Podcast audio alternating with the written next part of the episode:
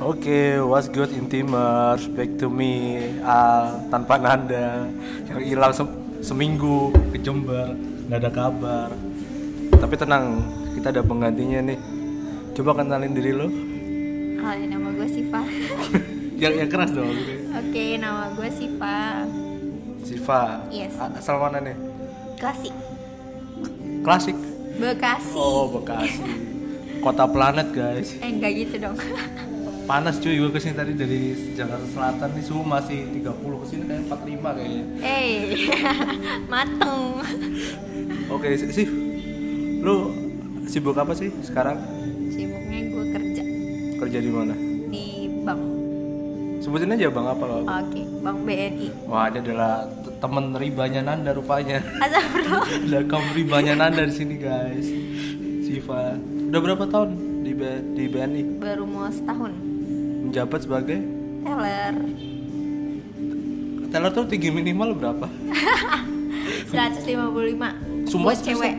Buat cowok 160. Gua kira cowok tuh 106 eh cewek 165. Enggak ya? Enggak, eh, gue nggak masuk dong.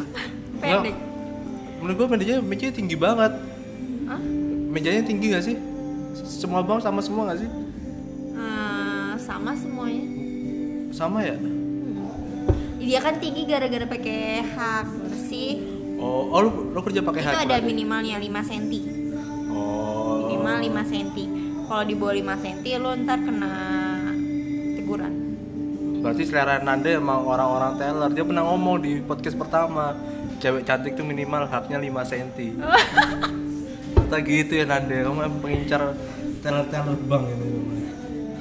Kan biar bisa sama-sama kerja sama riba. Kaum kaum masuk neraka tanpa antrian nih guys. Astagfirullahaladzim, kayak gitu dong. Oke Sif, ini gue kita kan baru kenal nih. ceritanya. Ceritanya emang. emang emang jadi gue baru kenal dia tuh dari Nanda Nanda juga gak kenal dia juga sebenarnya gue juga bingung Ya, jadi gue Dan gue juga gak kenal Nanda. jadi juga gak kenal Nanda lucu jadi gue liat IG Nanda terus gue terus gue lihat kan Nanda ini kayak TikToknya bagus deh berbakat deh. Siapa sih gitu? Oh nggak tahu juga sih. Gue cuma tahu follow aja gue chat terus ya udah. Oh ya udah. Ini kayak anaknya asik deh gituin kan. Maksudnya orang nggak tahu malu nih. Astagfirullahaladzim, bisa gak tau bikin mah. TikTok makan suaranya didengerin kan adab sama sekali gak ada adabnya gitu loh. Orang makan kan biasanya dia kan ditutup di mulutnya di apa kayak mingkem. Sebenarnya itu mulutnya mau ngomong biasa tau. Maksudnya kayak ngunyahnya biasa. Iya. Cuman cuma kedengeran kayak kayak cici Enggak loh, ada orang yang menikmati ada enggak. Intinya gue menikmati. Menikmati? Makanya gue bikin itu. Nah, Daripada gue sekedar menikmati, mending gue bikin. Itu lo bikin bikin konten cici itu. Bikin konten mulut bersuara itu mulai kapan Enggak sih, baru-baru ini baru akhir bulan lalu Karena gue Oh, nyari baru. kesibukan. Ah, Kesibukan.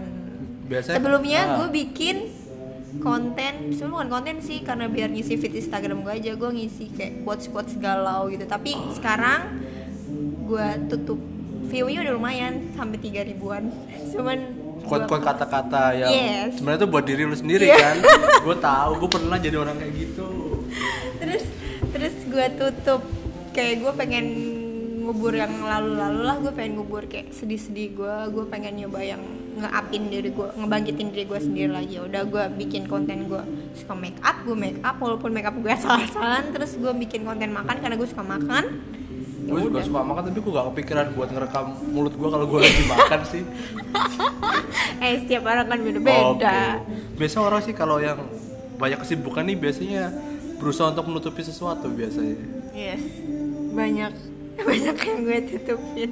Banyak yang lu pura-pura kayak berasa eh manusia itu terlahir untuk punya dua muka. Tergantung gimana kita nepatinnya itu. Ya buat jadi si ular atau buat nutupin diri dia sendiri. Karena kayak misalkan nih gue sedih tapi nggak mungkin dong gue tunjukin ke orang yang ada nanti orang itu nggak open sama gue ngerti sih? Nih orang sedih mulu gitu.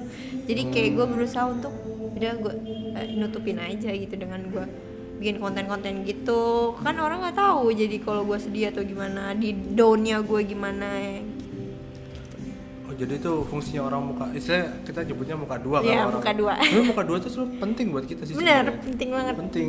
Kalau misalnya ada orang nggak suka, ih muka dua, lah emang lu mau nunjukin kesedihan lu terus di depan Iya. orang kan enggak kan? Iya. Atau lu tapi jangan muka dua yang ngomong baik di depan orang belakangnya lu ngomongin itu namanya penjilat tapi enak sih kayak gitu. Ngomongin orang di belakang tuh paling enak kayak misalnya lu sama temen lu tiga nih, dua orang ngomongin satu yang tengah ini. iya terus habis itu ntar lu diomongin Habis itu tengah lu ngomongin pas ketemu lu kayak fake itu gue seneng banget. Iya. Terus nyindir-nyindir temennya satu lagi senyum. Ya. emang sih hidup emang kayak gitu semakin lu bertambah tua semakin kayak lu tuh bukan berarti gue tua banget ya. Iya. Maksudnya kayak Umur- semakin lah, lah, umur lu berapa sih? umur gue 20 Gua eh dua- belum 20 loh gue malahan.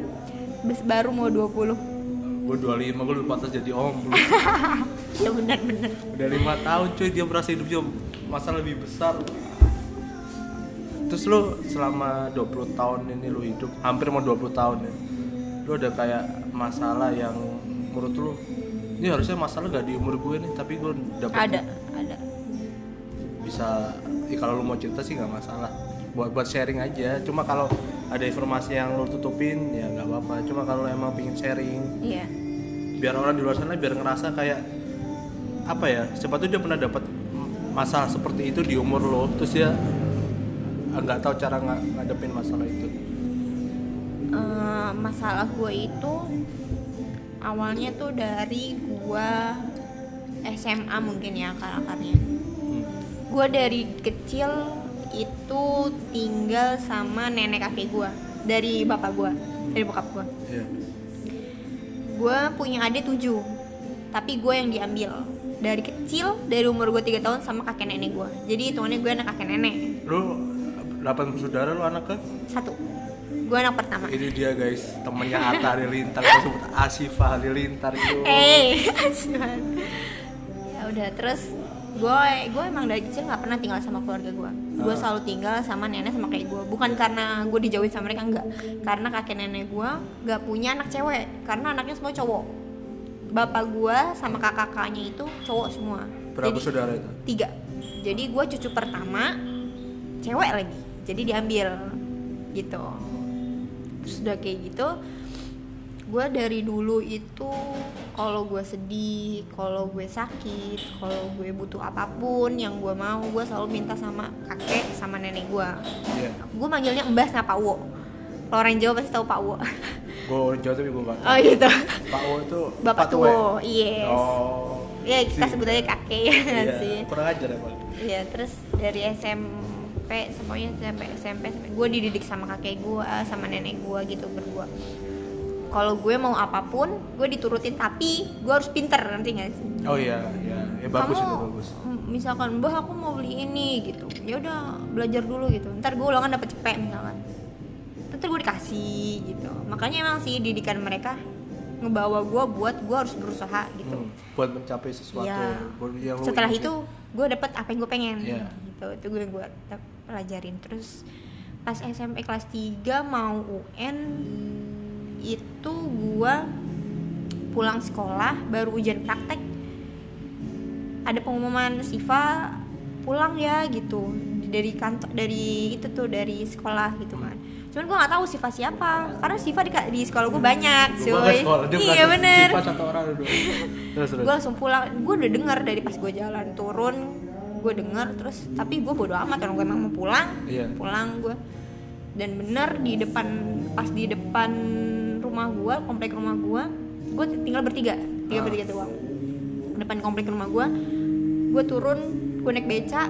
Pas udah mau masuk gang rumah gue ada tuh bendera kuning tuti masirah mbah gue dan gue kayak Mbak lu masuk Golkar bukan? enggak Oh enggak. eh enggak. meninggal Sorry, sorry. coy Sorry, Gua nggak boleh bercanda orang meninggal, sorry sorry. Oke oke oke oke. Terus terus di terus. situ terus. gue udah lemes Nggak biar biar kita gak sedih-sedih Iya aja. sih, Kita kan udah lama-lama terus. Iya. Tapi gue turut berduka cita terus. ya dulu terus dari situ itu gue mau UN beberapa enggak lama kemudian sebulan kemudian nggak salah gue mau UN sampai kelas 3 itu terus kayak langsung gue turun dari beca gue ngeliat mbah gue udah tidur padahal pas paginya Hmm. itu gue masih salim mbah gue minta dimandiin mbah gue minta dimandiin minta dikeramasin terus Krimba. Enggak dong. Enggak, mani pedi. Enggak. Enggak. Enggak sekolah lu jadi. enggak terus enggak terus. tapi waktu pas mbah gue sakit-sakitnya itu bude gue datang jadi bude gue dari Madiun datang ke sini buat ngurusin mbah gue tapi nggak lama terus minta dimandiin udah mandiin terus gue bilang sama mbah gue mbah aku mau berangkat sekolah minta sangu. Gue emang dari dulu nggak pernah diibayin sama orang tua gue gue selalu Iya. dibayin sama kakek nenek gue mbah minta sangu dikasih tuh duit. Mbah nambah dong. Gitu kan. Iya. ya ambil aja. Biasanya mbak gue orang gitu. Biasanya mbak gue selalu ngomong nggak boleh nanti kan kamu di rumah jajan lagi jajan mulu jajan mulu jajan mulu. Gitu. Iya. tapi pas pagi itu mbak gue bilang iya kak ambil aja. Dan mbak gue nggak bilang apa apa setelah itu itu udah. Sorenya gue balik ke sekolah mbak gue udah nggak ada. Dan mbak gue itu meninggalnya lagi tidur habis sholat duha. Pas dia mau terapi dia kan kanker. Iya. Udah udah berapa tahun kanker? udah lumayan lama tiga tahunan. Malah dulunya eh enggak du, satu ya hampir tiga tahunan. Jadi dulu dia difonis cuman bisa hidup tiga bulan. Tapi Iya. nyatanya sampai satu bulan setengah sampai dua, hampir mau dua tahun dia udah dia hidup tadinya dia harusnya diambil kandung kemihnya cuman dia nggak mau karena dia takut kan harus pakai kateter ya Iya. yang buat pipis itu dia takut kalau dia sholat bocor gitu. dia Iya. mending sholat aja gitu Oh iya iya iya. terus habis itu ya udah gue di situ lemas banget kayak gue kehilangan mama gue bener-bener kayak gue kehilangan ibu gue karena dari dulu tuh setiap gue sakit gue sakit mbah gue yang selalu ada di sebelah gue gue sedih walaupun gue nggak ngomong mbah gue tuh tahu. Ntar dia ke, ke kamar gue dia ngaji. Di sebelah gue entah tiba-tiba aja dia ngaji. Di sebelah gue iya. kayak gue ngerasa nggak pernah ada yang jauh dari gue kalau gue sedih kayak gitu kan. Kayak kayak kayak gitu. Sama kakek gue pun juga cuman kalau kakek gue sana kamu jajan gitu. Gue juga Oh. suami jajan. Sana kamu jajan jajan apa? gitu. Ke bawah sampai sekarang kayaknya. iya. Terus habis itu pas sudah gue kayak gitu pas SMA mulai tuh kan bude gue akhirnya benar-benar pindah ke sini. Tadinya cuma nemenin doang akhirnya pindah ke sini. Karena pak gue dinas di sana Madiun pindah ke sini akhirnya. Hmm. buat nemenin kakek gue karena nggak mungkin ya cuma berdua doang Iya. gue sekolah. Dan gue masih SMA itu situ hitungannya. Pindah ke sini ya udah. Gue di situ kayak ngerasa kesepian kayak akhir kakek gue lama-lama lama-lama kakek gue down down down gitu. Pertama sakit. Iya. Sakitnya terus makin parah ntar sembuh sakit Terus lagi kayak gitu karena apa dia udah kehilangan istilahnya kehilangan pegangan dia gitu Iya. mbah gue itu terus puncaknya kelas 3 SMA gue itu punya pacar karena kakek gue Berarti misalnya SMA gini, umur berapa sorry sorry?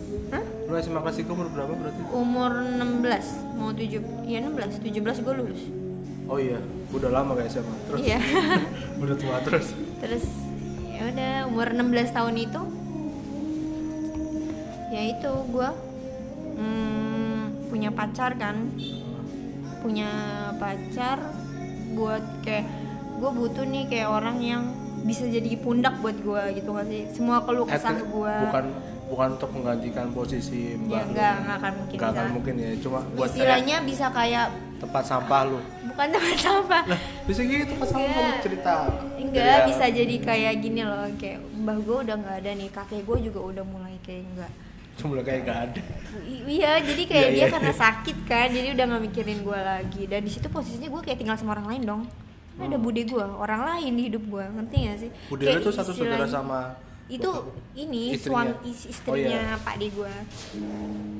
Nah, terus abis itu kayak gue tinggal sama orang mereka baik mereka baik banget baik banget mereka suka ngasih gue jajan mereka pokoknya baik tapi puncaknya kelas 3 SMA karena gue merasa gue harus butuh orang nih yang bisa jadi pundak buat gue gue nggak mungkin kan cerita gue cerita sama siapa gitu loh Iya. maksudnya dia juga bisa jadi kayak tempat keluh kesah gue tempat kayak walaupun gak ada mbak istilahnya adalah percikan-percikan yang Kenapa tempat sampah? Iya. Tempat keluh kesah tempat tempat tempat sampah. oke tempat sampah dan bisa antar jemput gue Tempat sampah ex gojek. ya gitu tapi nggak sih karena dulu kelas 3 SMA gue itu pulang les itu jam 10 malam Wah, malam banget terus. iya karena kan karena kan keluar ka- keluar sekolah jam 6 Iya, terus langsung les. les Gue lebih baik goblok sih pada waktu jam tidur gue berkurang. coba gue pulang itu jam 9 malam sampai rumah jam 10 malam Oh, iya, iya. ya, dan gue kalau naik ojek tuh kan gue takut ya jadi pacar gue itu bela-belain Ojek dulu ya? Bukan? Iya, iya, jadi dia tuh bela-belain dia nggak les dia bela-belain anterin gue dulu drop ke tempat les dia pulang jam 9 dia jemput gue lagi Itu kelahiran berapa itu? 99 Kelahiran bucin. Tapi gak apa, kan membantu. iya membantu gue dong Terus berarti selalu les lu putusin. enggak Oh, enggak. enggak gitu ceritanya Terus terus sorry gue langsung sih. gue gue nggak pernah yang namanya ngejalanin hubungan itu main-main jadi gue sama yang si cowok ini serius Ini pacar pertama lu. enggak gue udah pacaran berkali-kali cuman ini yang benar-benar serius Oh, istilahnya dulu tuh ya main-main doang lah, maksudnya cuma buat have fun Nah, doang. tapi kalau yang ini beneran sampai gue ini udah lama dia pacaran sama gue tuh udah lama dari SMA kelas 2 sampai kelas 3 Hmm. udah mau 2 tahun lebih dan lanjut ya Iya.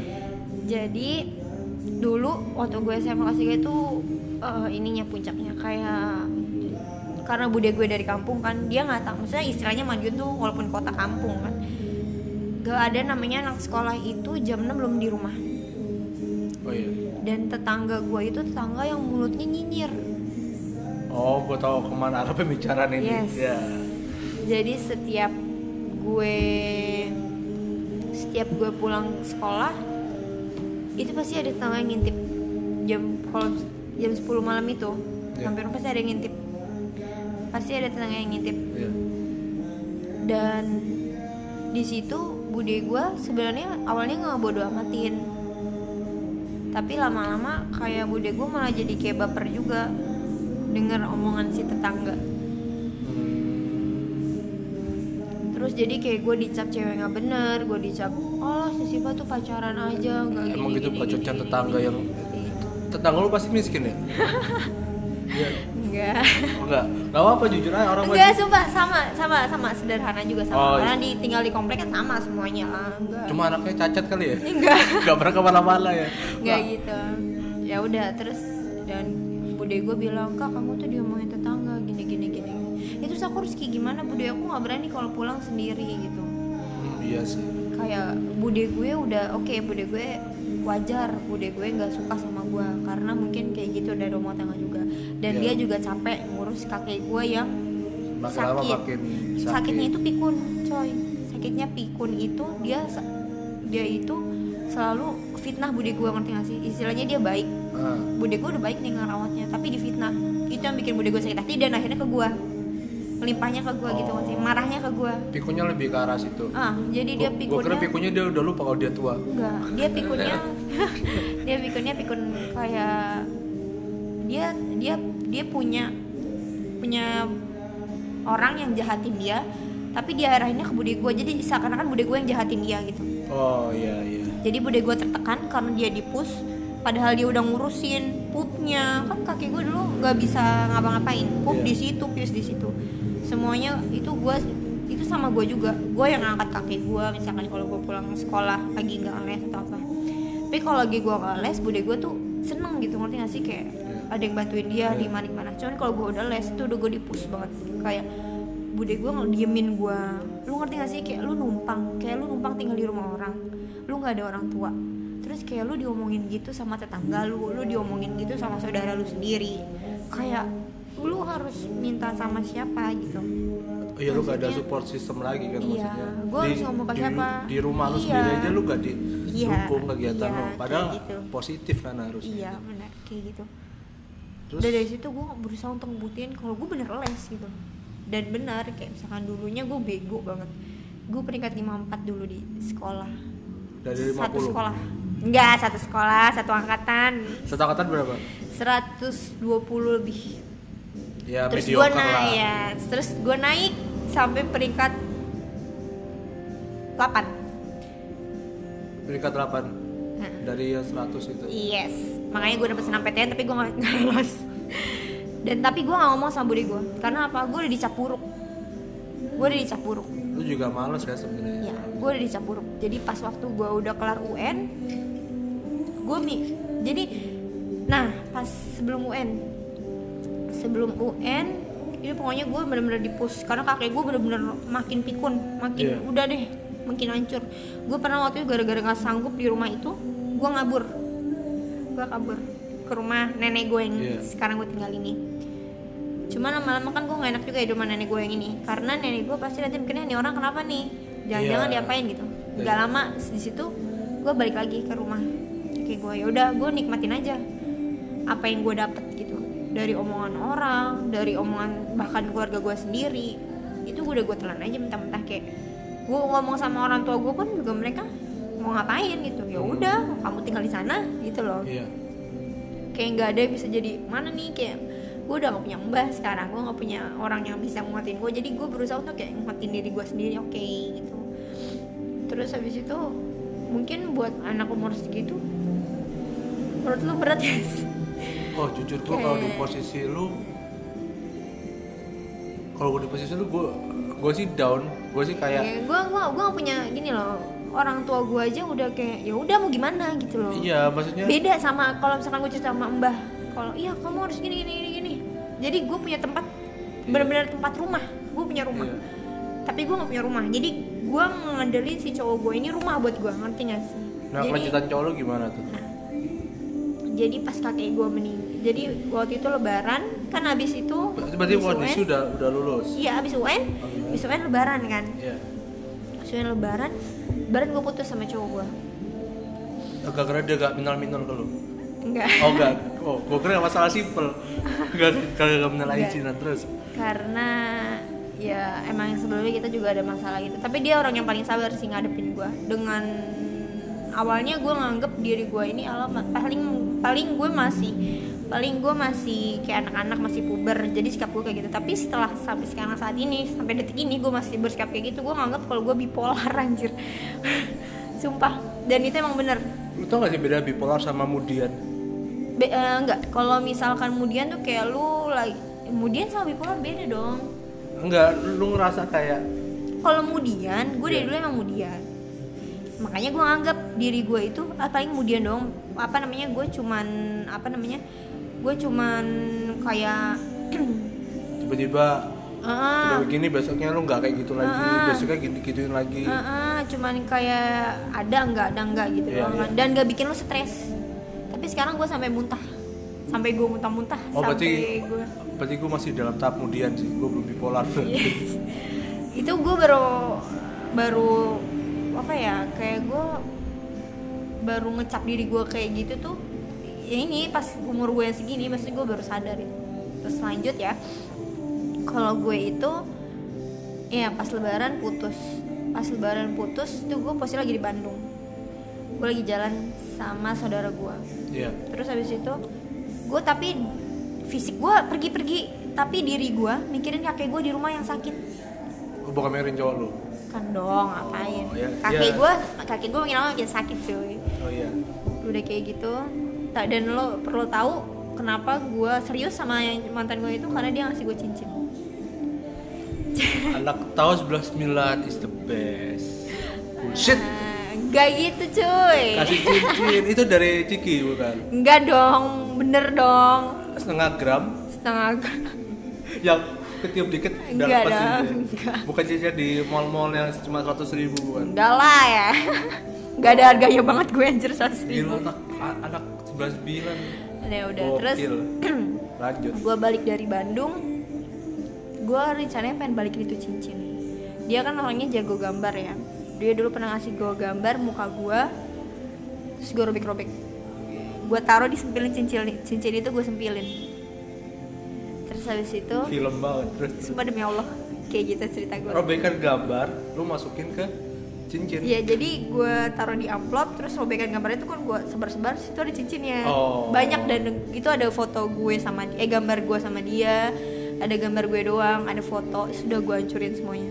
Kalau foto foto foto gue sama yang mantan gue terakhir nih gue taruh box nggak gue buka gue simpen.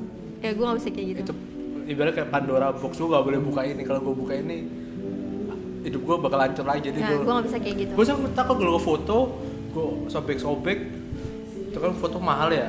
Gue ketika foto Iya. udah berapa ratus kan. Itu gue total gue rugi kalau gue shopping. Udah gue simpen aja. Ya buat apa disimpan sekarang gitu loh. Maksud gue tahu ntar kalau misalnya gue bener beneran gue nantinya ketemu orang lain itu gue hanyutin ke laut.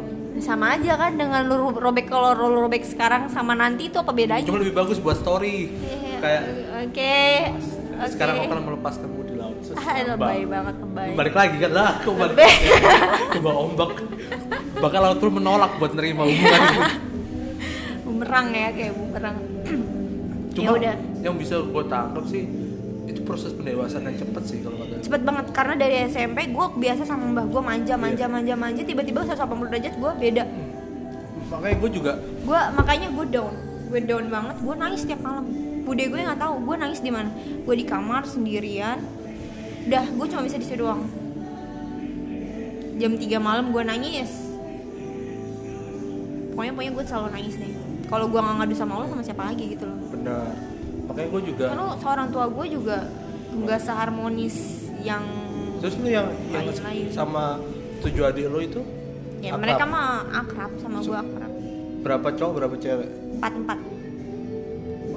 Atari Lintar itu ceweknya juga cowoknya rata sih gak mau buat gebrakan. Iya. Asial atau Siap. asyut gitu gitu ya Oke lanjut ya. Lagi tadi pas gue balik dari Bandung, gue pokoknya gue pas gue balik dari Bandung itu gue dapet telepon tadinya gue nginep di rumah saudara gue nih Iya. balik dari Bandung. Terus gue ada telepon kalau kakek gue nggak ada. Eh kakek gue di masuk UGD dulu pertama kali. Iya. Gue masuk kakek gue masuk UGD. Gue sampai langsung ke UGD dari Bandung, bener-bener gue belum istirahat, gue langsung ke UGD. gedenya di UGD dekat rumah gue yang dulu di mana tuh di Pondok Cipta. oh ya Tadi lu turun di Keranji itu deket rumah gua tuh. oh iya, iya. Iya. Terus habis itu ya udah, gua ngurusin kaki gua. Gua di situ nggak pernah ninggalin kaki gua selama tiga hari. Gue nemenin dia di UGD. Tapi sehari gue sempet pulang dulu ngambil baju dan gue sempet sempetnya ke rumah dia buat balikin itu cincin. cowok cowok Yes. Jadi gue kehilangan dia. Udah nih gue kehilangan dia. Malamnya gue balik ke UGD buat nemenin kakek gue kan. Di situ gue cuma berdua doang, bener-bener berdua. Dan gue inget banget gue minta maaf sama kakek gue, bener-bener kayak dulu kan gue juga suka marah-marah sama dia. Kenapa gue marah-marah? Karena gue nggak ngerti. Ini kenapa sih kakek gue marah-marah mulu pikun kan ya? iya gue dituduh-tuduh juga gitu ngerti gak sih? Oh, Jadi kena? iya semua semua satu rumah tuh kena. Terus kayak kayak gue minta maaf kan Pak Wo, aku minta maaf ya. Kalau misalkan aku banyak salah tuh gue peluk.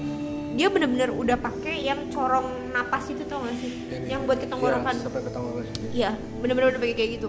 Dia nggak ngomong, dia cuma gerakin tangannya terus dia nangis.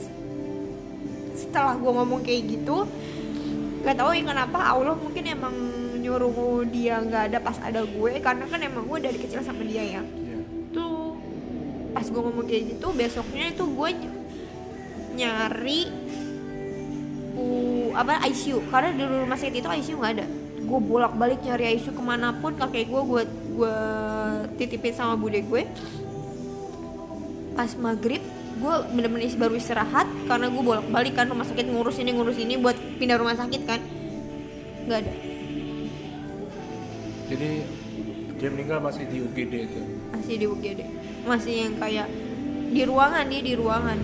Tapi ruangannya udah instalasi gitu. Mau tisu dulu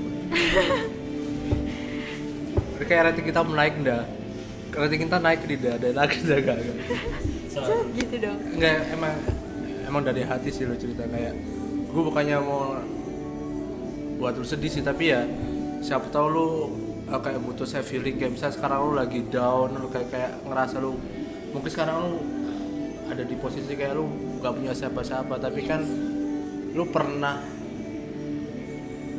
pernah ada orang yang selalu ada buat lu pernah ada keluarga yang benar-benar deket-deket dari lu dari kecil kan? Terus lu pernah gak sih takut misalnya lu dapet kejadian yang terlalu bahagia lu pernah takut gak sih sama hal yang terlalu bahagia kayak misalnya lu mendapatkan sesuatu "Ini sebenarnya ini bukan bukan hak gue tapi gue kayak ini terlalu apa ya peristiwa ini terlalu bahagia buat gue tau gak sih lu? Kayak rasanya gitu kayak ibaratnya lu kayak lu sama kakek nenek lu meskipun lu bukan nyokap bokap lu tapi kan lu rasa kayak gue bahagia banget sih sama sama kakek nenek gue cuma ketika kita terlalu bahagia gue gak pernah mikir kayak gitu gue bagi-bagi karena gue ngerasa kakek nenek gue itu udah ibu bapak buat gue gitu. Gue diurus sama mereka gue dikasih uang sama mereka gue dididik sama mereka gitu gak pernah sama orang tua gue bahkan kalau gue nginep di rumah mamah gue misalkan nih cuman dua hari aja mbak gue langsung telepon kapan pulang? gitu. Padahal itu rumah orang tua gue sendiri. Justru mbak gue nyariin gue mama gue gak pernah nyariin gue jadi kayak itu orang tua gue gitu loh. Sampai akhirnya pas kakek gue meninggal itu gue akhirnya berusaha untuk keluar dari rumah itu. Udah nggak ada kakek gue mau buat apa lagi gue bertahan di rumah itu gitu nggak Iya. sih jadi situ cuma ada bude gue walaupun bude gue baik emang bude gue baik banget. Cuman gue nggak bisa lah tinggal numpang sama orang lain gitu. Beda rasanya. Kan iya. Kayak gue punya orang tua. Gue baliklah ke rumah orang tua gue gue nyoba tinggal sama orang tua gue tapi yang gue dapet apa? Kayak bukan kebahagiaan gitu. Gue pikir kalau tinggal sama orang tua tuh enak. Ternyata enggak. Kenapa? Karena orang tua gue sering berantem. Gue nggak pernah ngerasain berantem loh bude gue sama pak de gue istilahnya. Mereka berantem nggak pernah yang nyentak nyentak jadi mereka berantem di kamar udah redam iya. Atau mbah gue sama kakek gue dulu berantem nggak pernah sampai yang separah orang tua gue. Jadi kayak istilahnya kok gue balik ke rumah gue gue pengen punya rumah maksudnya rumah yang bikin gue nyaman tapi kenapa malah kayak gini gitu Iya. isinya? Jadi gue mikir ini adik-adik gue kok betah banget kalau menurut gue sih mereka udah terbiasa. Iya kayak kasihan kali mereka mereka maksudnya mereka enak-enak berantem tapi nggak mikir adik-adik gue yang ngeliatin.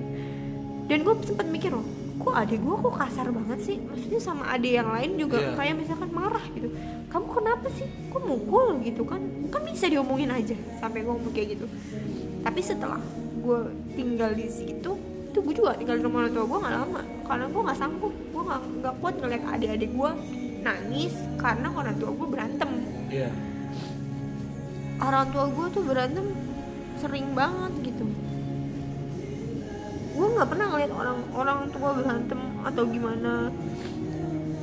Yang lebih parah lagi mereka kayak maunya tuh anaknya belain mereka gitu ngerti gak sih?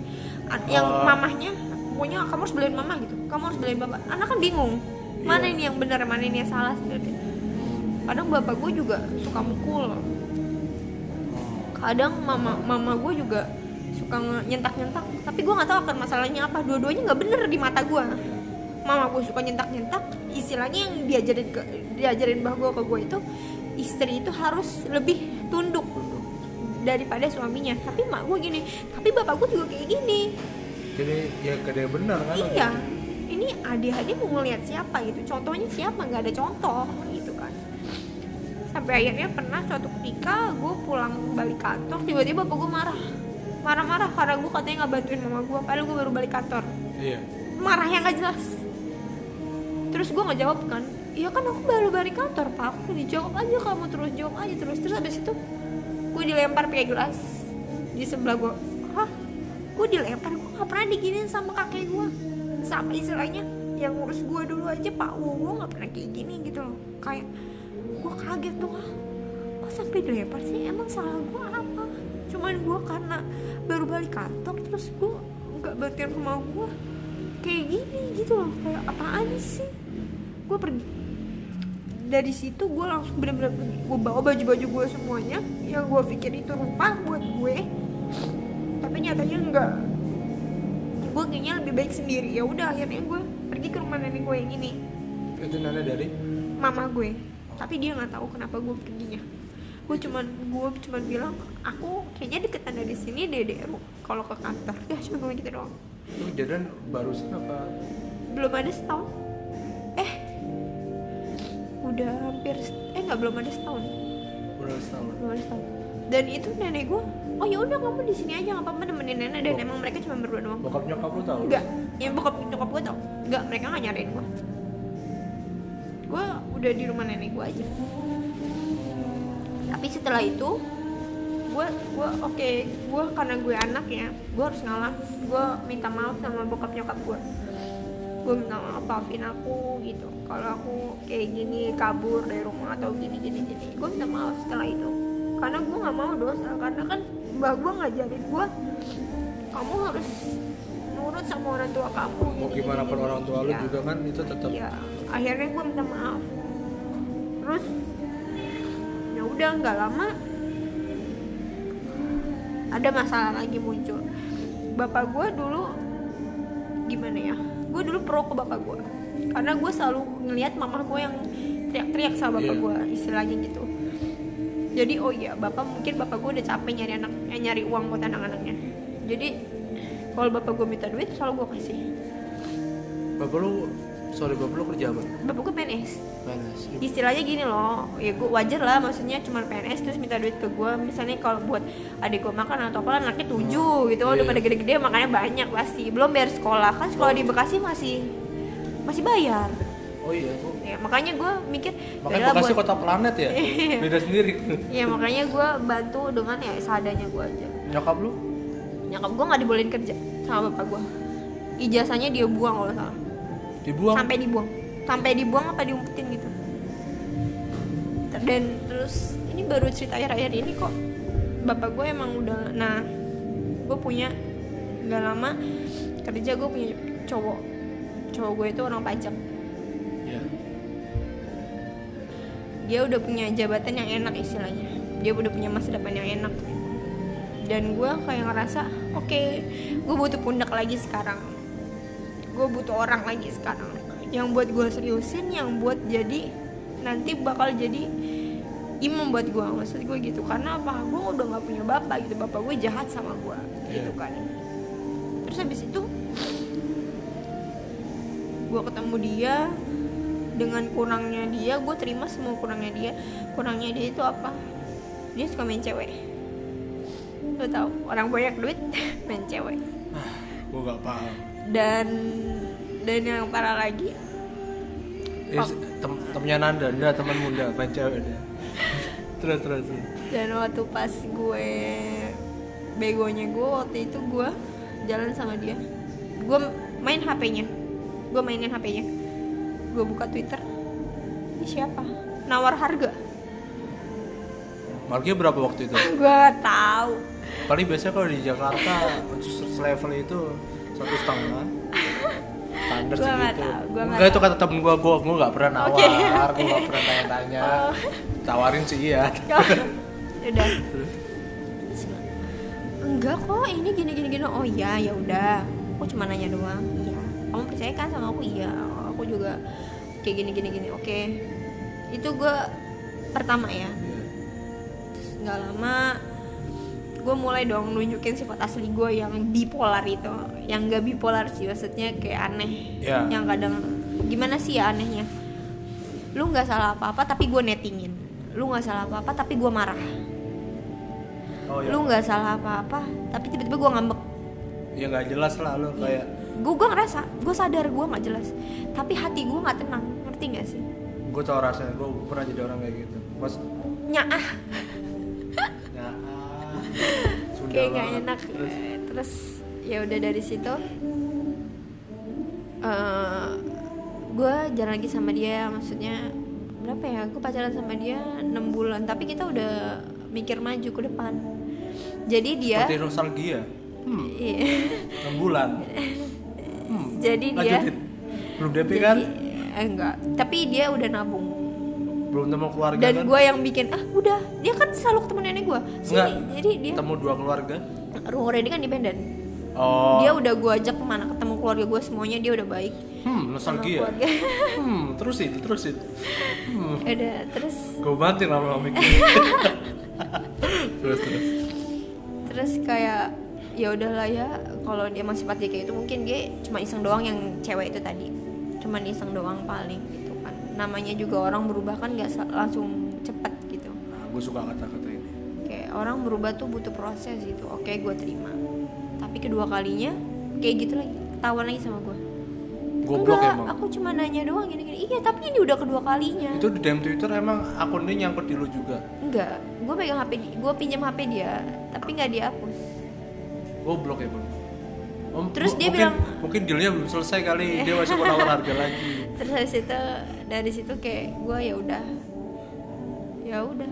Um- Umur berapa? 26 gue gak berani ngechat di atas gue soalnya. Umur 26 25 ya 26 25 apa 26 ya? terus terus? Tahun 94 berapa sih? 26 tahun ya ini 26 udah kayak gitu terus dari situ gue masih jalanin hubungan sama dia. Tapi makin lama sifat gue makin kelihatan. Sifat yang mana? Sifat gue yang aneh. Oh dia makin nyadar? Gue makin nunjukin. Itu lu nunjukin kan berarti hati lu gak tenang? Karena hati gue nggak tenang. Lu gak tenang gara-gara kelakuannya dia selama ini? Bukan. Bukan karena kelakuan dia itu gue udah lupa. Gue kalau misalkan dia udah pernah ngelakuin itu berarti pure itu diri lu sendiri? pure diri gue dia biasa. Ah gara-gara negatif thinking lu itu? Gara-gara netting gue gue suka gimana ya? Berandai-andai. iya. Gue suka kadang gue suka ngayal. Gue suka ngelamun. Gue suka ngayal sendiri. Kadang di orang rame itu gue diem. Tapi saat orang diem gue rame sendiri. Aneh kan? Yang diem tapi rame aneh sih. Iya kayak gitu. Orang diem semua kita rame. Gua aneh juga dong. Iya. Gitu. ya udah terus abis itu gak lama dia dapat menang undian hadiah umroh loh. Wow. Ya kan? Beruntung kan? Dia emang kenapa salah satu salah satu karena gue kenapa kenapa gue milih dia? Karena gue ngerasa dia emang orang yang maju dan beruntung. Dia punya sisi pejuang lah. Iya. Itu yang gue perjuangin dari dia. Tapi dia nggak bisa terima gue akhirnya dia ninggalin gue oke. Tapi Gitu kita aja? masih temenan. Ah gitu aja. enggak gue bilang gue awalnya emang gue sih yang ngomong kayak yaudah kita putus aja gitu cuman gue besoknya gue minta maaf. Kamu kan tahu sikap aku kayak gimana. Udah kayak ASMR bu. Ih, jijik kan? Jijik kan dengarnya itu yang saya rasakan selama ini terus terus terus. Ya udah jadi kayak eh apa tadi sampai mana? Aduh ini yang aduh gue lupa. Enggak yang bilang lo putus aja. Iya, putus aja tapi besoknya gue minta maaf. Dan dia nggak maafin gue. Aku udah maafin kamu, tapi aku nggak bisa terima kamu lagi karena dia emang punya prinsip yang kuat. Sekalinya dia udah kecewa, kecewa banget. Terus aku bilang gini, aku juga dulu pernah kecewa sama kamu, tapi aku terima kamu, tapi aku enggak. Dia bilang gitu. Oh ya udah. Jadi beberapa hari gue masih berhubungan sama dia, masih video callan. Kamu nggak mau maafin aku, sampai gue ngomong kayak gitu. Karena gue ngerasa gini, gue nggak mau kehilangan brilian gue, ngerti gak sih? berlian Iya. Mau orang brilian. yang gue, iya orang yang gue harapin selama ini gitu. Orang udah mapan, orang yang udah jelas maksudnya. Gue nggak mau kehilangan gitu aja. Dan lo tahu sebelum gue putus, bokap gue itu minjem uang sama dia satu juta. buat entah buat apa alasannya buat adik gue gue karena gue masih percaya sama bapak gue iya pak ini nggak apa-apa gitu jadi dia yang pinjemin akhirnya bapak gue bilang janjian mau gantiin awal tahun 2020 kemarin terus gue bilang pas udah awal 20, tahun 2020 mana pak? Gitu kan. Dia soalnya mau pergi umroh kan. Dia butuh uang juga kan. Walaupun dia nggak minta tapi gue sadar. Hmm. sampai bulan Februari bapak gue nggak bayar akhirnya dia dia gue bayar pakai uang tabungan gue satu satunya yang sal kalau misalkan nanti gue nggak sanggup bayar kuliah gue ke depan maksudnya gue punya pegangan. Tapi akhirnya gue bayarin pakai uang itu. Udah kayak gitu gue udah bayar utang-utang dia akhirnya kita pisah udah tapi waktu pas dia umroh dia sempet uh, ngechat gue katanya dia kangen di sana dia mikirin gue terus. Cuman emang kita nggak bisa balik lagi. Jadi dia bilang gitu kan. Terus habis itu ya ya udah. Udah. Lanjut. Gue udah ditinggal nih sama cowok gue lagi kan. Terus sekarang masalah orang tua gue yang masalah utang itu. Gue gue bener-bener gak ada uang buat bayar kuliah.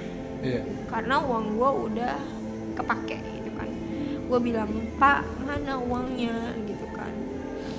Dan se- sebelum itu mama gue laporan sama gue bapak nggak pulang kak.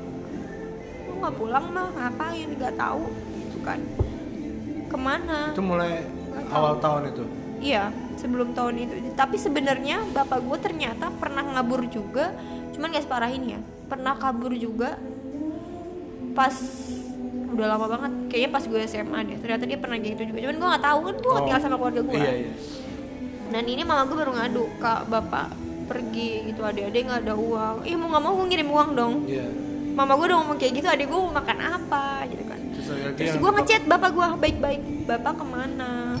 bapak lagi ini kok sama mama gini gini gini kan bapak udah dewasa bilang gitu kan kalau bapak yang pergi ada ada yang sakit hati pak tapi kalau bapak yang nahan bapak doang yang sakit hati. Bilang gitu kan. Iya tapi kak gini gini ya udah terserah bapak kalau yang bapak mau nenangin. Itu pertama kali masih gue terima. Iya. Kedua kalinya gitu lagi.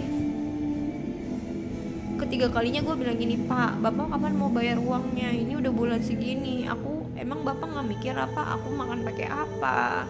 Terus aku ngutang ke mana-mana gitu kan. Bapak nggak pernah mikirin ya? Bilang gitu kan. Terus bapak gue cuma nggak jawab apa iye iye. Dengan gampangnya dia cuma ngomong iye yang anaknya itu bener-bener kebingungan mau bayar kuliah pakai apa kayak makan pakai apa tuh bener-bener kebingungan. Karena kan gue juga harus ngasih adik gue kan. Itu gue bingung banget. Gue nggak mungkin cerita sama nenek gue nenek gue ada. Tapi kalau dia tahu dia pasti sedih kan. Iya. Gue nggak bisa sih ini keluarga gue berarti gue sendiri yang nanggung kan apalagi gue anak pertama itu kan. Ya udah. Di situ bapak gue cuma ngomong iya terus lagi-lagi bapak gue kata mama gue nggak pulang sampai gue bilang kayak gini bapak gue nanya sama mama gue mama kenapa gitu kan. Mama berantem? Enggak kalau mama nggak berantem. Bapak tiba-tiba pergi saya pergi gitu. Hmm. nggak jelas. Tapi mama sebelumnya nggak ada. Dan sebelum dan dari mulai awal bulan itu gue selalu diteleponin sama penagih utang gue ngomong bapak kalau mau punya utang jangan ke sini ya. Lu tau gak sih tunai cepat tunai cepat itu? Tahu itu terus dikasih nomor lu gitu ya? Bukan dikasih dia kan scan kontak. Kontak orang yang ada di nomor itu. Oh iya iya. Dia kan nge-scan kontak kan. Gue ini telepon dong. Pak nggak enak pak diteleponin gini gini gini mulu. Aku ikhlasin kok uang aku di bapak. Masalah bapak gue bukan cuma minjem sejuta doang sama gue. Udah, udah banyak lah maksudnya kayak ya udah banyak lah udah kayak pokoknya. penyakit sih utang itu kalau iya dia dia ngomongnya utang sama gue cuman kan namanya orang tua ya udah 300 tapi kan sering sering sering lama-lama banyak kan. Iya. maksudnya gue juga punya kebutuhan. 300 kalau 100 kali udah iya. 30 maksudnya gue kan juga butuh hidup gue ngehidupin diri gue sendiri. Gue juga di rumah nenek gue juga gue bantu. Kayak terus habis itu setelah itu gue pas bapak gue pergi pak bapak tuh jangan suka pergi terus pak. Gitu bapak dulu nggak pernah kayak gini kok yang aku tahu kayak gitu kan kalau misalkan bapak kayak gini terus adik-adik gimana pak aku juga sebentar lagi nikah loh pak gak mungkin aku nggak nikah itu kondisi waktu lu masih pacaran sama dia Enggak, itu udah putus. Jadi pas bener-bener nih cowok gua, gua putus sama cowok gua, bapak gua juga nih udah mulai-mulai, udah mulai-mulai ngabur pergi dari keluarga. Jadi bertepatan sama cowok gua pergi, bapak gua juga. Kayak gua kehilangan bener-bener kehilangan dua orang lagi secara bersamaan. Kayak orang yang gua anggap pundak gitu loh. Iya. Kayak ya udah. Terus habis itu gue nanya dong bapak tuh bapak nggak boleh kayak gini pak gitu kan. Sebentar lagi aku nikah.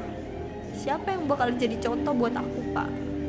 Kalau misalkan nanti suami aku ninggalin aku bapak apa bakal diem aja? Dan jawaban bapak gue apa? Iya. oh. Oh oh, oh sekarang oh? Oh. Oh berarti uh, tau gak sih sakit hati banget. Gue selalu diperhatiin sama kakek gue sampai kakek gue mau nggak ada aja harus nungguin gue. Sampai dia takut gue nggak bisa hidup. Tapi bapak gue sendiri kayak gitu sama gue jadi sakit hati banget gak sih kayak gak ada orang yang peduli sama gue gitu loh. Kayak gue butuh bapak gitu. Gue butuh cowok orang yang bisa jadi pundak buat gue gitu. Nggak mungkin gue cerita sama mama gue kan. Iya. Karena mama gue juga punya masalah yang sama gitu loh. Dia ditinggal suaminya juga. dan gue ditinggal bapak gue juga. Terus kayak gue baru pertama kali ngerasain kayak gini dan gue harus fight lagi. Lebih dewasa lagi tapi susah. Gitu ngerti gak sih? Kayak makanya sekarang gue lebih tertekan lagi. Dan makanya sekarang gue kalau bener-bener gue gue stres dikit aja tuh gue langsung muntah-muntah. Sumpah stres dikit gue langsung muntah-muntah. Paling parah muntah-muntah mencret-mencret. Lu lu mau masuk makan apa lu? Gak ada yang bisa masuk. Lu gak mau muntah kan? Gak. Gak kan kan terus kayak ya udah. Mungkin dan sampai sekarang Iya. lu tahu gue ngomong sama bapak gue kan? Tapi bapak lu Bap- udah pulang kondisi sekarang? Alasannya dia ke kan dia jadi gini pulang pagi berangkat pagi lagi. Jadi cuma numpang mandi ngerti gak sih? Oh iya. Dan adik gue gak dikasih sama mama mama gue duit dari mana? Kalau nggak dari bapak gue untungnya kartu ATM nya itu dia pegang. Tapi yang masuk gaji sejuta doang cuy. Buat 8 anak apa cukup? Eh 7 anak apa cukup? Buat makan apa cukup Itu buat satu Akhirnya- anak aja susah. gue kirim gue kirim kan mau nggak mau mah kalau mau mau butuh apa ngomong. Ya mau nggak mau kan kayak gitu. Gue bayarin sekolah adik gue adik gue SMK butuh uang lebih. Ya kan dia bayar kuliahnya 800 ribu. Tapi sekarang gue belum bayar kuliah. Karena bayaran adik gue demi biar dia bisa ujian. Ujian. ujian dia mau ujian kan. Nah, ya udah bapak nggak mikir apa apa dan setelah bapak gue kayak gitu makin banyak penagih utang datang. Kata mama gue gini mama tuh stres kak. Mama nggak pernah belanja. Mama gue nggak pernah belanja. Mama gue nggak pernah belanja belanja. Mama gue nggak pernah foya foya maksudnya buat anaknya aja gitu. Tapi duitnya buat apa bapak kak? Mama nggak tahu. Mama dulu bapak nggak pernah kayak gini loh kak. Bapak bapak dulu ngasih walaupun gajinya bapak pegang tapi uang lain lainnya itu mama yang pegang kak jadi mama masih bisa makanin adik-adik kamu. Sekarang bener-bener mama uang sedikit pun nggak dapet. Sehari mama cuma dikasih seratus ribu. Mama kenapa nggak ngomong sama aku dari dulu? Karena mama tahu kamu takutnya kamu stres. Mama gue tahu kalau gue orangnya nggak bisa stres. Jadi dia nahan sama sendiri cuman lama-lama kan dia bingung kan. Iya. dia mau dapet duit dari mana gitu. Ya udah akhirnya ya mau nggak mau dari gua akhirnya mama gua baru cerita. Mama sebenarnya dulu pernah kak ditalak sama bapak kamu di kantor. Di kantor di depan bos dia. Talak berapa? Satu kan. udah tiga kali. Cuman mama gue nggak ngerti.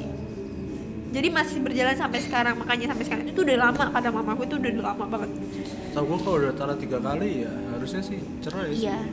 Seharusnya gue ya, kan gue, seharusnya. Iya. iya. Cuma masih lanjut sampai sekarang. Karena mama gue ngerti kalau gue tuh orang yang dia juga dulu broken home dulu yang broken home sama nenek gue ini dulu juga broken home. Jadi nggak ngerti ngerti maksudnya kayak ngerti agama cuman kayak sholat dan lain-lain doang. Cuman kalau untuk talak-talak sampai sejauh itu dia nggak ngerti.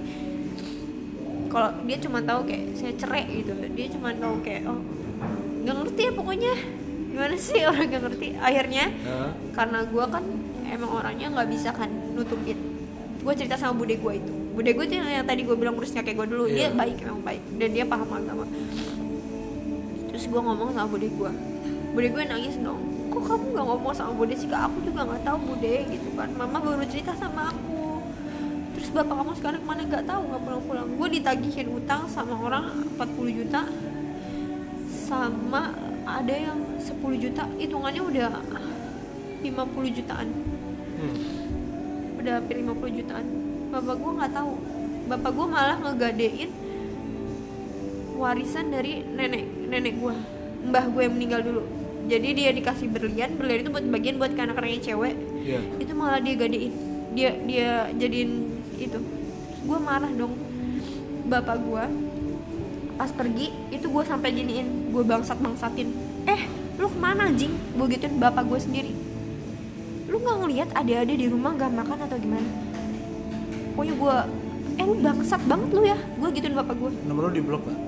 Enggak, itu nomor gue nggak di blok itu dia masih online. Gue telepon nggak di nggak diangkat-angkat tapi dia ngebaca. Eh lu bangsat ya? Lu pulang itu adik gue nggak makan. Mama gue kasihan gini gini gini. Sampai gue bilang gini pantas aja ya mama gue nggak bahagia sama lo. Orang dia tinggalnya sama dajal gue gituin sumpah. Dan dia nggak jawab. Sampai detik ini dia nggak berani ngangkat telepon gue Sampai sekarang berarti bapak lu udah gak, maksudnya ya nggak nggak ada di rumah lu. Enggak, dia cuma datang, mandi, pergi. Datang mandi, pergi. Hidupnya cuma gitu doang. Mama gue nggak dikasih duit, malah justru dia ngambil duit mama gue. Yang karena gue megang ATM kan, dia ngambil duit itu. Dan dia di, kan gue ngadu sama pak de gue kan, kakaknya bapaknya. Diteleponin juga tuh sama dia, nggak diangkat. Maksudnya kalau misalkan emang dia banyak utang mau dibantu gitu loh. Mau di, ayo kita cari jalan keluar sama-sama gitu loh. Kalau emang kamu Iya. banyak utang. Tapi telepon ke pak de gue aja itu nggak diangkat sama dia sampai kemarin mama gue masuk rumah sakit mama gue operasi kaki. Dia nggak nemenin. Gue yang nemenin. Lu gila nggak? Down banget ya sih jadi gue gue harus nemenin mama gue terus kan karena mama gue masuknya masih istri anggota kan gue harus minta nomor anggota bapak gue Hmm. buat ngejalanin operasi. Bapak gue diteleponin nggak bisa. Gue sampai akhirnya gue telepon pak ade gue buat cari nomor anggota pak bapak gue dia di Padang kan. Iya. kalau pak ade gue di Padang. Sekarang dia dinas di Padang buat nyari di Jakarta itu minta tolong sama anak buahnya buat nyari NPP bapak gue doang jabatan sama golongan. Karena dia gue teleponin nggak bisa. Gue tanya tetangga gue di rumah kan di rumah mama gue mah eh mbak di rumah ada orang nggak? Gitu. Gue sampai nanya gitu rumah ada orang nggak? Nggak ada eh, ada kok adik-adik kamu adik-adik aku. Emang nggak pada sekolah? Udah pada pulang kak ya bilang gitu kan. Oh ya udah bapaknya ada nggak? Ada bapaknya lagi tidur. Tidur. Anjing gak sih itu? Mama gue di rumah sakit nunggu operasi dia tidur. Gue kebingungan nyari nomor anggota bapak gue demi biar mama gue Terus lu operasi. samperin nggak? Ya enggak lah gue di rumah sakit. Jauh gue ya? cuma nungguin iya jauh. Gue nungguin pak ade gue pak ade gue ngirim bapak gue baru jawab. Gue angkat telepon. Eh, bapak gue baru nelfon kan. Kenapa sih? Gitu kan eh gue telepon adik gue gue telepon adik gue mana bapak bangunin? Bilang gitu kan. Dibangunin tuh. Kenapa sih? Gitu kan. Ada apa sih? Ada apa ada apa. Ini mama tuh masuk ruang operasi. Gitu. Terus dia bilang ini kamu marah-marah sama siapa? Iya sama bapak. Gimana sih? Nggak mikir apa. Mama masuk ruang operasi. Gue bilang gitu kan. Terus dia ngomong kayak gini eh monyet lu ya? Gitu. Gue dimonyetin. Demi allah gue dimonyetin. Gue nggak pernah digituin sama bapak gue sama sama kaki gue sendiri dan gue nggak pernah mikir sampai bapak gue bisa ngomong kayak gitu sama gue orang-orang udah pada ngeliatin gue dong karena gue juga punya ngegas di Iya, ruang tunggu itu. tunggu. kalau gue lanjutin lagi kan gue malu dong. Terus dia ngirim lah nomor nomor nomor dia. Baru ngirim setelah pak gue ngirim? Buat apa? Lu sakit hati banget jadi gue kayak oh. Kayak gue gak punya bapak sekarang. Emang gue udah gak punya bapak. Gue langsung ngecap kayak dia bukan bapak gue emang gue pernah diurus sama dia. Sampai gue ngomong kayak gini lu ngurusin gue dari kapan sih? Gue bayar semua yang lu urusin ke gue lu cuma ngasih gue duit 150 per minggu gue bayar. Lu cuma ngajupin gue cuma seminggu sama setahun doang. Sampai gue gituin dia gak jawab. Terus yang lu lakuin sekarang apa? Maksud gue lu bertahan atau lu kayak maksudnya gue bilang sama mama gue gini mah nanti kita urus ke kantor kita nggak bisa diem aja kayak gini. Karena orang penagih utang selalu datang. Nah itu maksud gue lu mama gue sama ini bertahan ya itu. Dari gue dari gaji yang sejuta itu dia awet-awet dari uang yang waktu itu. Awal bulan gue kasih dari makanan yang gue kirim. Ya kayak gitu.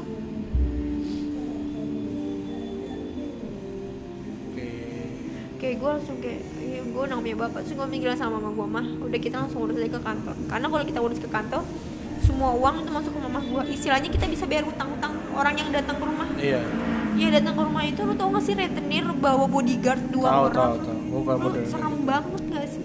Gue nggak mungkin bilang sama sama nenek gue karena dia bakal pasti stres pertama. Dan dia pasti bakal marah banget. Cuma lu nggak nggak coba nyurus ke kantor kepolisian atau kepolisian ngapain? Justru gue mending datengin kantor bapak gue mabes TNI AU Lu gue gak bilang dari tadi gue anggota gue anggota apa? Anggota paski braka anggota pramuka TNI AU iya. Tapi Daerah? PNS nya daerah? PNS nya itu di mabes TNI AU di itu. Mana sih gue nggak tahu juga nama tempatnya daerahnya pokoknya mabes TNI markas besar TNI AU udah lu ini udah lu urus? Ya belum gue kan kerja terus dari kemarin. Terus gue kemarin lembur. Hari ini juga mama gue pergi. Oh iya karena ada urusan keluarga. Jadi kita belum nemu waktu yang tepat. Dan hari minggu juga kan kantor tutup. Iya ya. Iya nggak ada atasannya ya juga lu coba cuti lah. Iya nanti gue emang emang mau nyoba cuti. Ma- maksud gue ini ibaratnya kayak udah kayak virus lah. Maksudnya kalau lu biarin terus menerus antara merambat ke adik-adik lu terus kayak dan untungnya adik-adik gue semua pada ngerti. Maksudnya dia tahu bapak dia kayak gitu. Dia dia dia selalu gue gue selalu bilangin kamu jaga ya adik-adik kamu. Ya, am- sama adik gue yang lebih gede. Kamu jaga ya adik kamu. Ba- bapak sekarang kayak gini. Kayak kita sekarang udah gak punya bapak. Kamu jaga mama. Kamu jaga jaga adik-adik kamu gue bilang sama adik gue yang paling gede. Terus kamu kalau mau butuh apa-apa bilang sama kakak jangan bilang sama mama. Kasihan mama nanti mikir gitu. Dia harus ngutang sama siapa nanti malah kakak juga yang berat bayar utang kan? Terus gue bilang kayak gue ngomong sama mereka. Terus gue bilang sama adik gue kecil jangan pada bandel ya gitu. Sekarang udah gak ada bapak kan gitu. Jadi mereka udah pada ngerti bapak cuma datang mereka juga udah pada sebel kayak bapak gue datang cuma mandi terus pergi lagi. Alasannya apa? Ke kantor. Dan lu tahu orang kantor tuh nyari dia. Lah dia ke kantor mana? Sampai gue bilang gini loh bapak lu ngutang buat Lu bayar rote kepikiran ada Gitu. orang ketiga gak sih? gue ngomong gitu. Enggak sih, gue dari denger cerita lu Terus gue nangkep tipikal orang yang kayak Cuma pulang, mandi, terus kayak di kantor eh itu baru. ada. Itu baru itu baru-baru kayak gitu bapak gue Utangnya menurut gue dia minjem buat biayain cewek yang gue lain. makanya mikir gitu gue bilang lu buat apa pak? Lu buat apa? Lu buat bayar lonte Hah? lu buat bayar lonte lonte itu di jalan gue gituin. Sumpah. Dan dia cuma ngerit doang. Dan dia cuma gitu waktu dulu dia masih nge- dia waktu dulu masih nge- ngerespon kan iya oh atau apa. Dia sekarang benar-benar ngerit doang. Oh, Yang ngerit lontengnya kali. Dan dia dan dia nggak berani ngangkat telepon gue sebenarnya jujur sih kalau menurut gua bap gua nih ya bapak lu tuh, tuh tahu salah. Cuma itu aja dia tuh sebenarnya malu sama lu sama malu karena dia udah ketahuan. Oh, gue udah bilang sama bapak gue waktu itu udah bilang sama bapak gue eh gue bilang sama bapak gue gini bapak kalau ada apa-apa tuh sebelum ada masalah sebesar ini ya bapak kalau ada apa-apa masalah masalah apa-apa jujur sama mama. Mau bapak utang di mana bapak jujur sama mama karena kan hidup itu kalian berdua yang jalanin pak. Kalau bapak nggak bilang sama mama mama mama nggak akan tahu apa-apa pak. Bilang kayak gitu kan kalian kan hidup berdua ngurusin anak berdua yang kalian berbagi cerita berdua gitu. Berbagi susah kalian tuh berdua juga begitu bapak gue cuma ngerit doang. Bapak kalau terus-terusan kayak gini ini bakal bisa jadi bom waktu buat bapak. Sekarang bener kan? Ya dikejar-kejar Iya. rentenir. Mama gue nggak tahu apa-apa. Mama gue tiba-tiba dia datang rentenir bingung gak sih lo kalau kata gue sih ada mungkin untuk se- sebagian besar cowok misal dia merasa kurang atau apa gengsinya tinggi cowok. Dia kayak dia punya gengsi tinggi dan terus dia tuh kayak ngelihat situasi dia kayak gini. Nah, ada dua cowok biasanya kalau gitu. Kalau yang benar-benar cowok dia bertanggung jawab lah mau gimana pun kondisinya dia hadepin. Tapi Iya. kalau kalau tuh bapak lu ya ah gue kabur lah. Iya, jadi masalah gue tuh bener-bener kayak ngepush gue banget Masalah percintaan gue ngepush gue banget Masalah keluarga gue sendiri ngepush gue banget Gue jadi kayak bingung gue harus ke mana, ke siapa selain gue Ya cuma gue berdoa doang. Gitu doang sih. Kayak cap capek gue kadang pernah mikir kenapa dulu gue gak mati aja ya? Dulu gue Oh, pernah, gue dulu, gue dulu pernah loh sakit flu burung. Gue dulu pernah sakit flu burung. Terus gue mikir orang-orang pada mati kenapa gue doang yang hidup mikir Ya. kayak gitu. Ya karena Tuhan pingin lu dewasa lah. Tapi gila, gila gue capek lu banget. mati. Itu tujuh adik, tujuh adik lu tuh mau ke mana? Nyokap lu juga mau megang ke siapa? Jadi lu emang dijadikan mungkin hidup lebih lama dari yang lain. Itu buat ngehandle keluarga lu. Dan tuh menurut gua gua salut sama lu. Gua aja punya adik satu aja ribet. Punya adik satu aja ribet. Gimana lu yang harus ngehandle? Istilah lu gua bisa bilang lu jadi tulang punggung keluarga lu tapi untungnya pak de eh, bude gue dia kan baik banget ya. Dia bilang gini kan mama suruh ke rumah nih bude punya makanan. Ntar, kemarin udah dua minggu ini bude gue ngirim uang terus. 500 500 500 300 lumayan buat mama gue pada makan kan? Iya. Dan sampai pak de gue bilang kayak gini karena kakek nenek gue udah pada ada kan? Iya.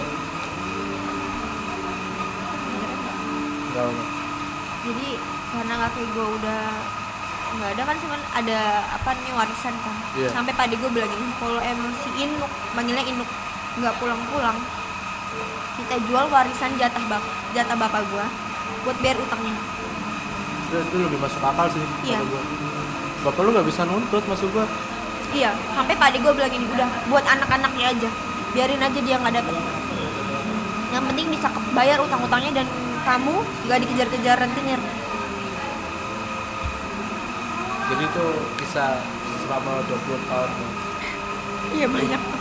Gue gue speechless sih sumpah. Ini kalau Nanda ada di sini gue juga speechless sih. Kalau kayak gue gak nyangka dengan umur lu semuda gitu dengan background lu yang pemain YouTube pemain TikTok gue kira hidup biasa aja kayak lu happy Anjir,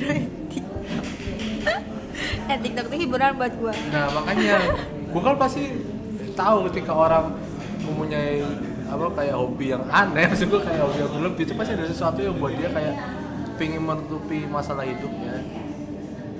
Itu kayak ya mengurangi lah mengurangi beban lah tapi nambah beban gue sih kalau gue ngeliat itu sih. Gak gak gak aja. Oh jadi gitu intimar maksudnya eh, umur atau umur atau usia tuh nggak jadi patokan lo mau dewasa. Contoh si ini um- dengan umur 20 tahun lo bisa dengar sendiri lah ceritanya. Kayak mungkin gue aja yang umur segini di posisi dia gue gue nggak bisa gue jujur. Gue pasti ada udah lah gue mati aja gue ngapain? Cuman emang kembali lagi sih kayak lu ketika ada masalah apa apa lu harus emang harus keluarga lu ya harus lihat keluarga kita ya. Maksudnya lu nggak bisa egois kan ketika ada masalah atau apa kayak masalah bokap lu nggak nggak nggak pentingin diri lu sendiri. Jadi lu emang harus ngeliat ya apa ya? Ya kayak nyokap lu lu kan akhirnya jadi bisa ngeliat nyokap lu terus posisi nyokap lu seperti apa sebenarnya yang yang lu dulu ngerasa wah bokap gua udah gua. Ternyata selama ini nyokap lu berbuat seperti itu ya karena bokap lu kayak gitu. Iya. Semua ada sebab akibat. Iya makanya. Tapi menurut menurut lu dengan kejadian ini menjadi alasan gak sih? Kayak ah gue ntaran aja deh nikah. Biasanya ada orang kayak gitu sih kayak enggak. gue gak mengurungkan niat gue untuk cepet nikah.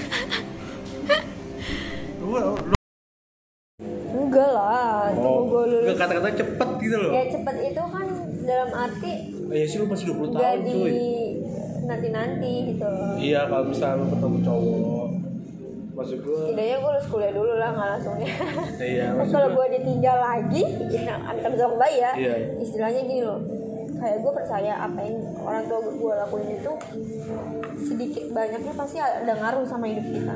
Iya Dosa-dosa dia dilalu tuh pasti ada ngaruh sedikit banyak ke, di, di hidup kita. Eh, entah nanti gue amit-amit ya dapet suami kayak gitu atau suami gue gimana gitu kan gue sih doanya saat gue dapet suami yang baik lah kayak kakek gue maksudnya ya nggak kayak bokap gue aja Tapi umurnya muda kan gak seumur Iya, jangan dong. Gue kira udah lu nyari yang bener-bener kayak kakek lu Jangan maksudnya kayak gitu. Kayak yang ya udah gue pengen desain kuliah gue dulu biar sewaktu-waktu dosanya nyokap bokap gue ter amit-amit ya jatuh ke anaknya istilahnya gue udah punya bekal gitu loh Kalau menurut pengalaman gue sih lu nggak harus mikirin jodoh lu lah maksudnya lu harus perbaiki yes. diri lu sendiri yes lah. Saya ya perbaikin mood gue iya perbaikin apa yang lu rasain. Orang lain keganggu itu lu harus kurangin lah maksudnya sebelum lu ketemu orang lain lu harus bisa terima diri lu sendiri baru lu terima orang lain makanya dari maka dari itu gue sering nyalain diri gue gitu loh kayak iya lu sih nyalain. bego gitu lu kayak gini lu sih aneh lu sih kayak gini gue selalu kayak gitu iya ny- diri gue. nyalain boleh tapi ya lu nggak bisa terus terus nyalain tanpa lu berubah. Iya benar. Oke. Wow cuy panjang itu udah sejam lebih. Oke guys mas lu ada yang mau disampaikan nggak buat buat yang di luar sana ketika ada ketemu masalah yang mirip kayak lu atau gimana? Mirip kayak gue kuat aja sih intinya. Dan jangan pernah mikir buat nyerah. Karena banyak orang yang bergantung sama lu. Jadi Benar. lo harus harus punya muka dua. Sok kuat walaupun lo rapuh di dalam. Ya lu sok kuat sok kuat. Tapi lu berusaha aja jangan oh gue bisa gue bisa. Tapi lu gak mau ngapain bener gak sih? ya enggak lah. Kan gue berusaha juga. Iya. gimana sih lo Oke, jadi segitu dulu intimers. Tetap, wah gue jadi sedih ya. Biasa gue kalau lu gini-gini songong aja ya. Tetap, tetap dengerin eh, apa sih nama program gue? Aji gue lupa. Tetap dengerin Intim Talks. Nanti kita bakal collab-collab sama yang lain-lain dah. Atau gue nunggu Nanda dah. Anjing udah sebulan dia di Jember. Ya udah segitu dulu. Bye Intimers. Have fun.